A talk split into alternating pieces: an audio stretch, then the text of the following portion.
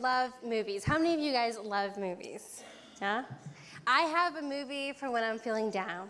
I have a movie for when I need a good cry. I have a movie when I need to get motivated. I, I watch this one movie. And one of my favorite movies um, is Miracle. Have you ever watched this movie? Uh, the movie is about the nineteen eighty U S A hockey team um, that went to the Olympics, and they played the then Soviet Union that was full of professional players, and the U S team was full of a bunch of college students. Um, it's one of my favorite movies because of a speech that happens in that movie. Um, the coach, Herb, he says this: "Great moments are born from great opportunity." And that's what we have here today, boys. That's what we've earned here tonight. One game. If we played them ten times, they'd win nine. But not this game. Not tonight. Tonight we skate with them. I'm like ready to go play hockey right now, right? Like, it's just like, yes, yes, yes, all right?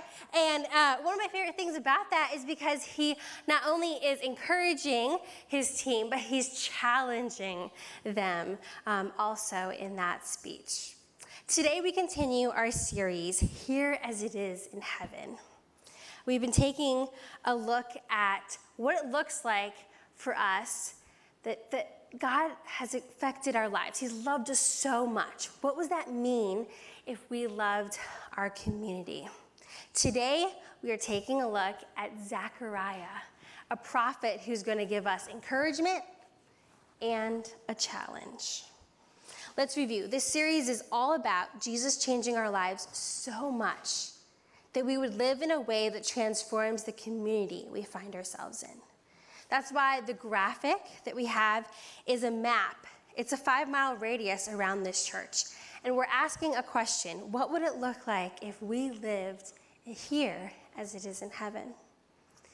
Today, we dive into the book of Zechariah, a book of the Bible we don't often look at, and yet it's quoted seventy-one times in the New Testament, twenty-seven times in the Gospels.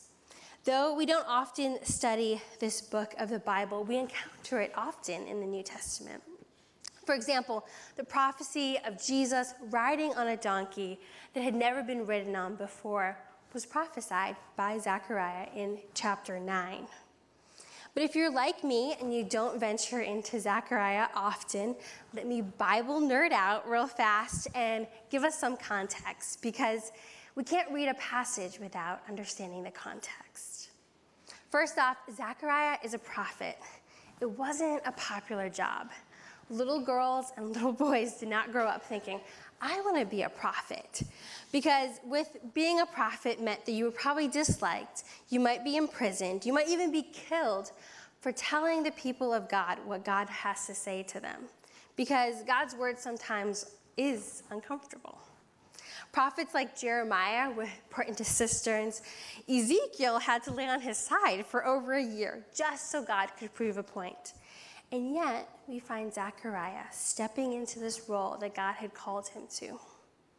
While we do see in the Bible other prophets and their calling stories, we know very clearly that Zechariah was called by God, and he was a mouthpiece to God's people. Zechariah was a prophet during a time of rebuilding that was happening in Jerusalem. The king of Persia, his name was Cyrus, he had allowed the people of God who had been exiled to return to their land, rebuild their temple, rebuild their homes, and rebuild their city. Zechariah does a little bit of forth-telling. Like I said, he predicted, um, he was talking about Jesus, and he also does some um, things that are talked about in Revelation, right? End time stuff. But he does a lot of forth-telling, telling the people of Judah what the Lord wants them to hear. The book of Zechariah begins with eight visions. Zechariah is guided by the angel of the Lord. Each vision is ended specifically with what he is to tell the people of God. You see, the nation of Judah had returned to Jerusalem, and yet they were struggling While their sole purpose was to rebuild their city, there was opposition. There were people who knew that if the temple was built, that the people would be strong, that that nation would return, and they were afraid. And so they began to oppose the people of Judah. And then they became discouraged. Opposition from others that knew if that Jewish state returned, it would, they would be in trouble. Have you ever felt that way? Have you ever felt like you're doing the right thing and it's just, uh, it's been so long, it's been so exhausting? Or you're starting to feel discouraged because no one's noticed what you've done. Or people have noticed and they've excluded you for it. Whatever the reason is, I pray this morning that you would find encouragement. As we eavesdrop on Zechariah, sharing with God's people, Zechariah also had a counterpart, Haggai. He wrote to rebuke the people of Judah too, but he also wrote to encourage them. Their goal wasn't just to have a rebuilt temple. The goal was spiritual revival. And in the essence of Zechariah's message, we see this in the first chapter, in the second verse. He says there, "This is what the Lord Almighty says.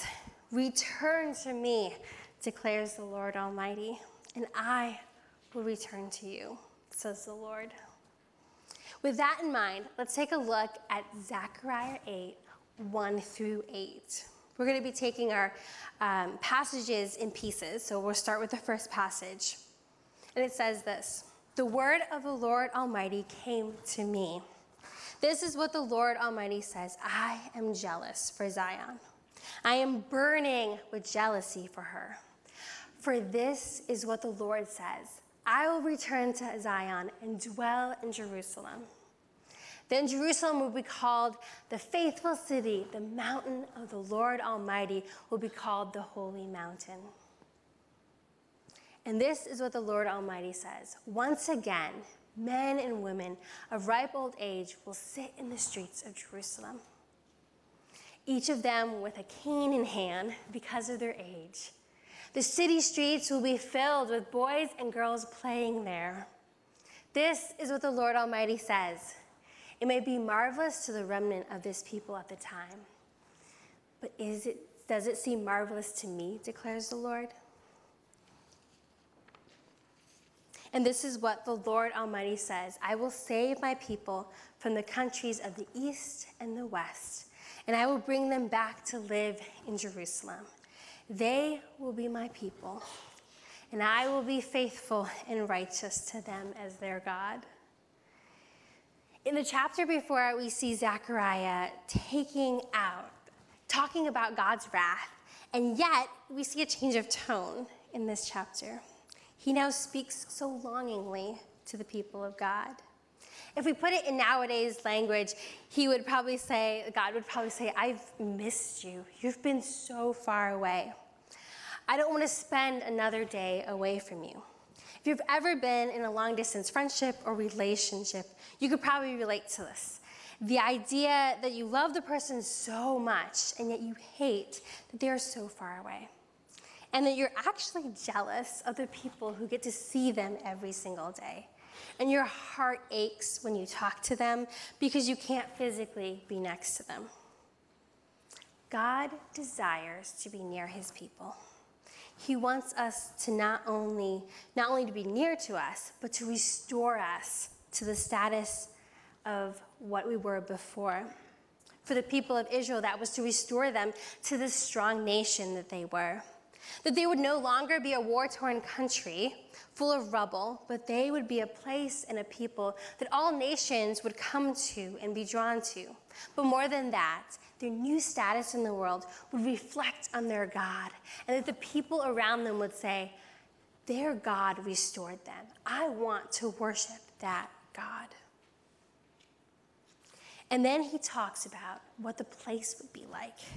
People of ripe age with canes would be there, and children would be playing in the streets. I love that he includes that the promise is for all, And yet God specifically speaks to two demographics that can be especially in danger when war comes to a country, the young and those of ripe age. The Lord will save his people. He will bring peace and he will bring safety and strength. And with that encouragement, that they would rebuild their country, but it would be a place for peace for the most vulnerable. We find in this final verses, in our passage, that God is using covenantal theology. While this passage is describing the covenant between God and his nation Israel, we can eavesdrop in this moment, knowing that God has also made a covenant with us, his church. This covenant is one-sided. God is faithful to us, and thank God that's true. Because if it was up to us, we would, we would definitely not fulfill our end of the bargain. And yet, it is our God who is faithful to us. God knew that, like the people of Israel, we can easily become disoriented and grumble and ungrateful. And yet he is standing there with wide open arms, waiting for us to turn to him, that we would be near him.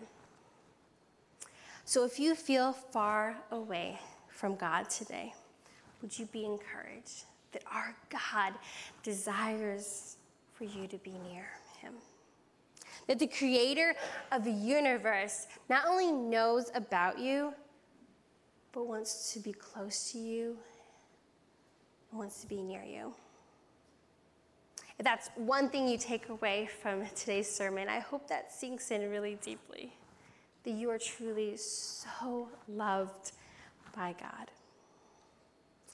And yet, we can't stop here. And Zechariah does not stop here. We have to head into our challenge, right? Because we are not brought near to God for nothing. We are his people that are called for a purpose. So let's explore that purpose together. So Zechariah eight, verses twenty now. This is what the Lord Almighty says. Many people and the inhabitants of the cities will come. And the inhabitants of one city will go to another city and, and say, let us go at once and entreat the Lord and seek the Lord Almighty. I myself am going, and many peoples and powerful nations will come to Jerusalem to seek the Lord Almighty and to entreat him. And this is what the Lord Almighty says. In those days, ten people from all nations, all languages and nations, will take firm hold of one Jew by the hem of their robe and say, let us go with you, because you we have heard that God is with you. I love that. We have heard that God is with you. Zechariah tells us that our faith should stand out so much that the people around us will want to hear about this God, that they would say, what is different about you? We see again the reflection of the kingdom of heaven. Peoples of all nations, all languages, all coming together. And we see specifically that we get to be a part of that. While this again is not specifically for us, we too can claim the promise as God's church. This is the goal. Not that people would be grabbing our coats, because that's a little weird, but the idea that they would say, God is truly with those people. Those people that go to Good Shepherd, I see God in them. And that's a question I've been wrestling with as I was looking at this passage. What could it mean for us as a community to say to the people around us through our lives that God is with us? We've talked about living on mission during this series, to go, and while we're going, to notice those around us who are in need. What would it look like to take the challenge that Jesus gave his disciples and us in the passage that Joy read, to be a light in the dark world? You can't hide a light in darkness. Like a moth that is drawn to the light, so are the people around us, drawn to the hope that we have. Our purpose as God's people is to be a light in this world. That means you and I are going to stick out in a world that's full of darkness. I was at a Bible study a few weeks ago with a bunch of twenties and thirty-year-olds, and we were talking about what it's like to work in an environment, um, what their work environment. And it was really interesting for me, who works with all Christians, um, and I'm so blessed to do that, but hearing their stories about what it was like for them to work in a world that many of you work in. And then one of the guys in the group, he was talking about how, he called it the halo effect, but I'm sure that's not the real term, because Dave used that word last week, and I was like, eh, I don't think it's the same definition. But he called it the halo effect, and he said he can tell when someone in his workplace is a Christian. They don't even have to tell him. He can see by the way that they act and their behaviors and the choices they make that they're Christians. It made me think, would others say that about us? A few weeks, not a few weeks, a few years ago, I went on a youth pastor conference. Um, it's one of my favorite things to do, is to go to, to conferences that we just talk about youth ministry. We play games on stage. It is a blast, youth pastor conferences. And it was in downtown Cincinnati. So every lunch, we would all head out to get uh, lunch, and I would be walking the streets of Cincinnati, and it was so easy to pick out the youth pastors. Um, if you've ever been to a like pastors conference, uh, you know it's because of the polos. It might be because of the name tags they keep wearing everywhere, but it also is the backpacks, right? It's so easy to pick out who these people were. And I wondered to myself, I wondered if those people that worked in all of the restaurants in that area, if after that week they said to each other, those are the kindest people we have ever met. I pray that was true. I pray that, uh, that all those youth pastors were sharing the light of Christ with those who they were coming into contact with. But let's get a little bit closer. This summer, our youth uh, and I got to go down to Precious Lamb Preschool and serve the kiddos there. If you don't know what Precious Lamb Preschool is, it's an organization that seeks to first, uh, the first stop for children who are on their way uh, for education and breaking the cycle of homelessness and poverty in their families through um, having free preschool for children living in shelters and rehab centers. And we got to go down twice this summer to just be with the kids.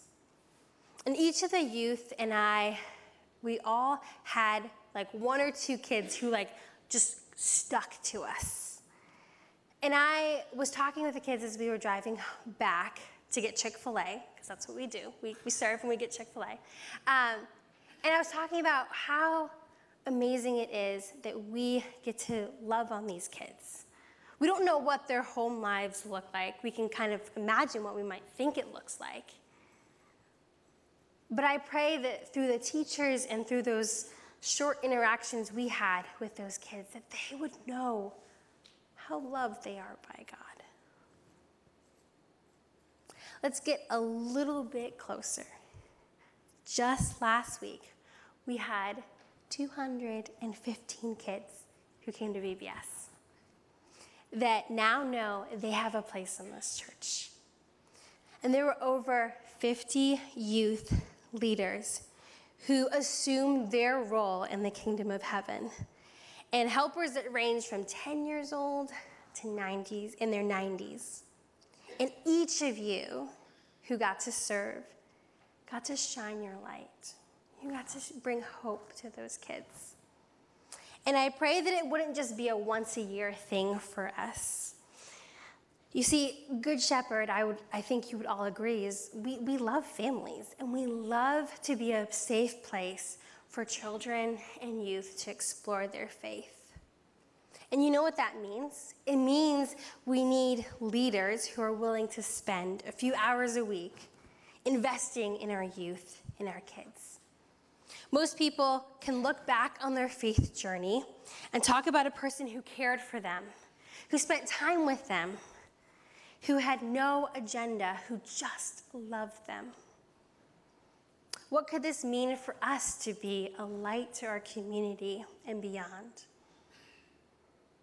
And maybe they won't know our name, but they will know a God loves them. I grew up in a world where there wasn't many female role models in the church.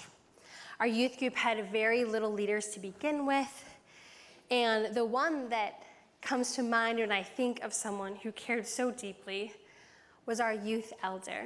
He had young children, and when our youth pastor left, he led youth group for a whole year on top of his full-time job. It was so amazing to see him investing in us, and I felt so seen in that moment.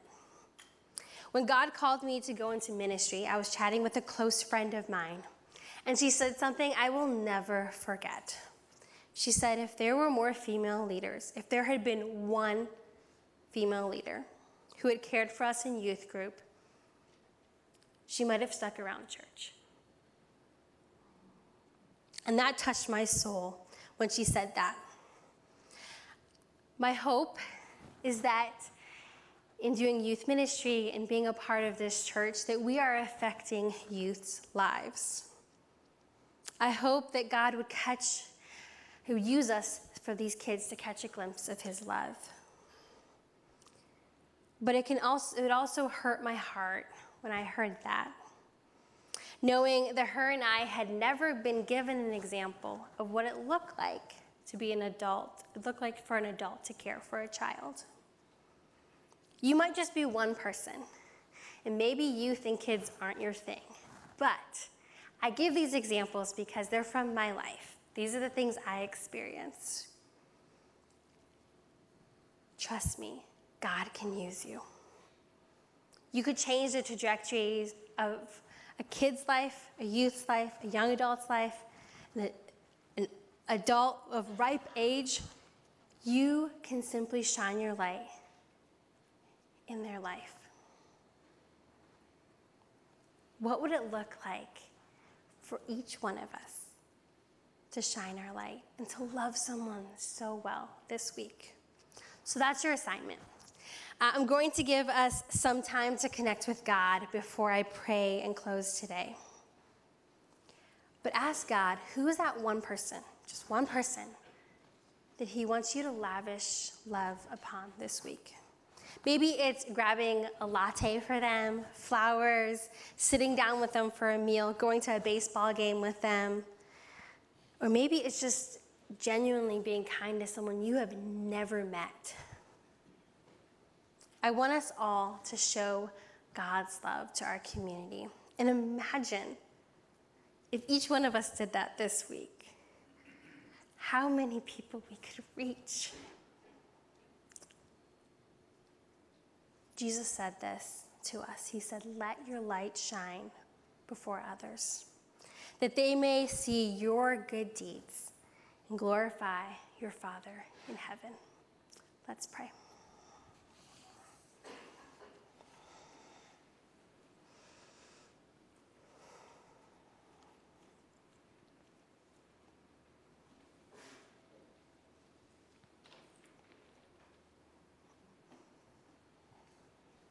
God, whoever that name was that you brought to our mind, Would you, not, would you help us to not forget it this week?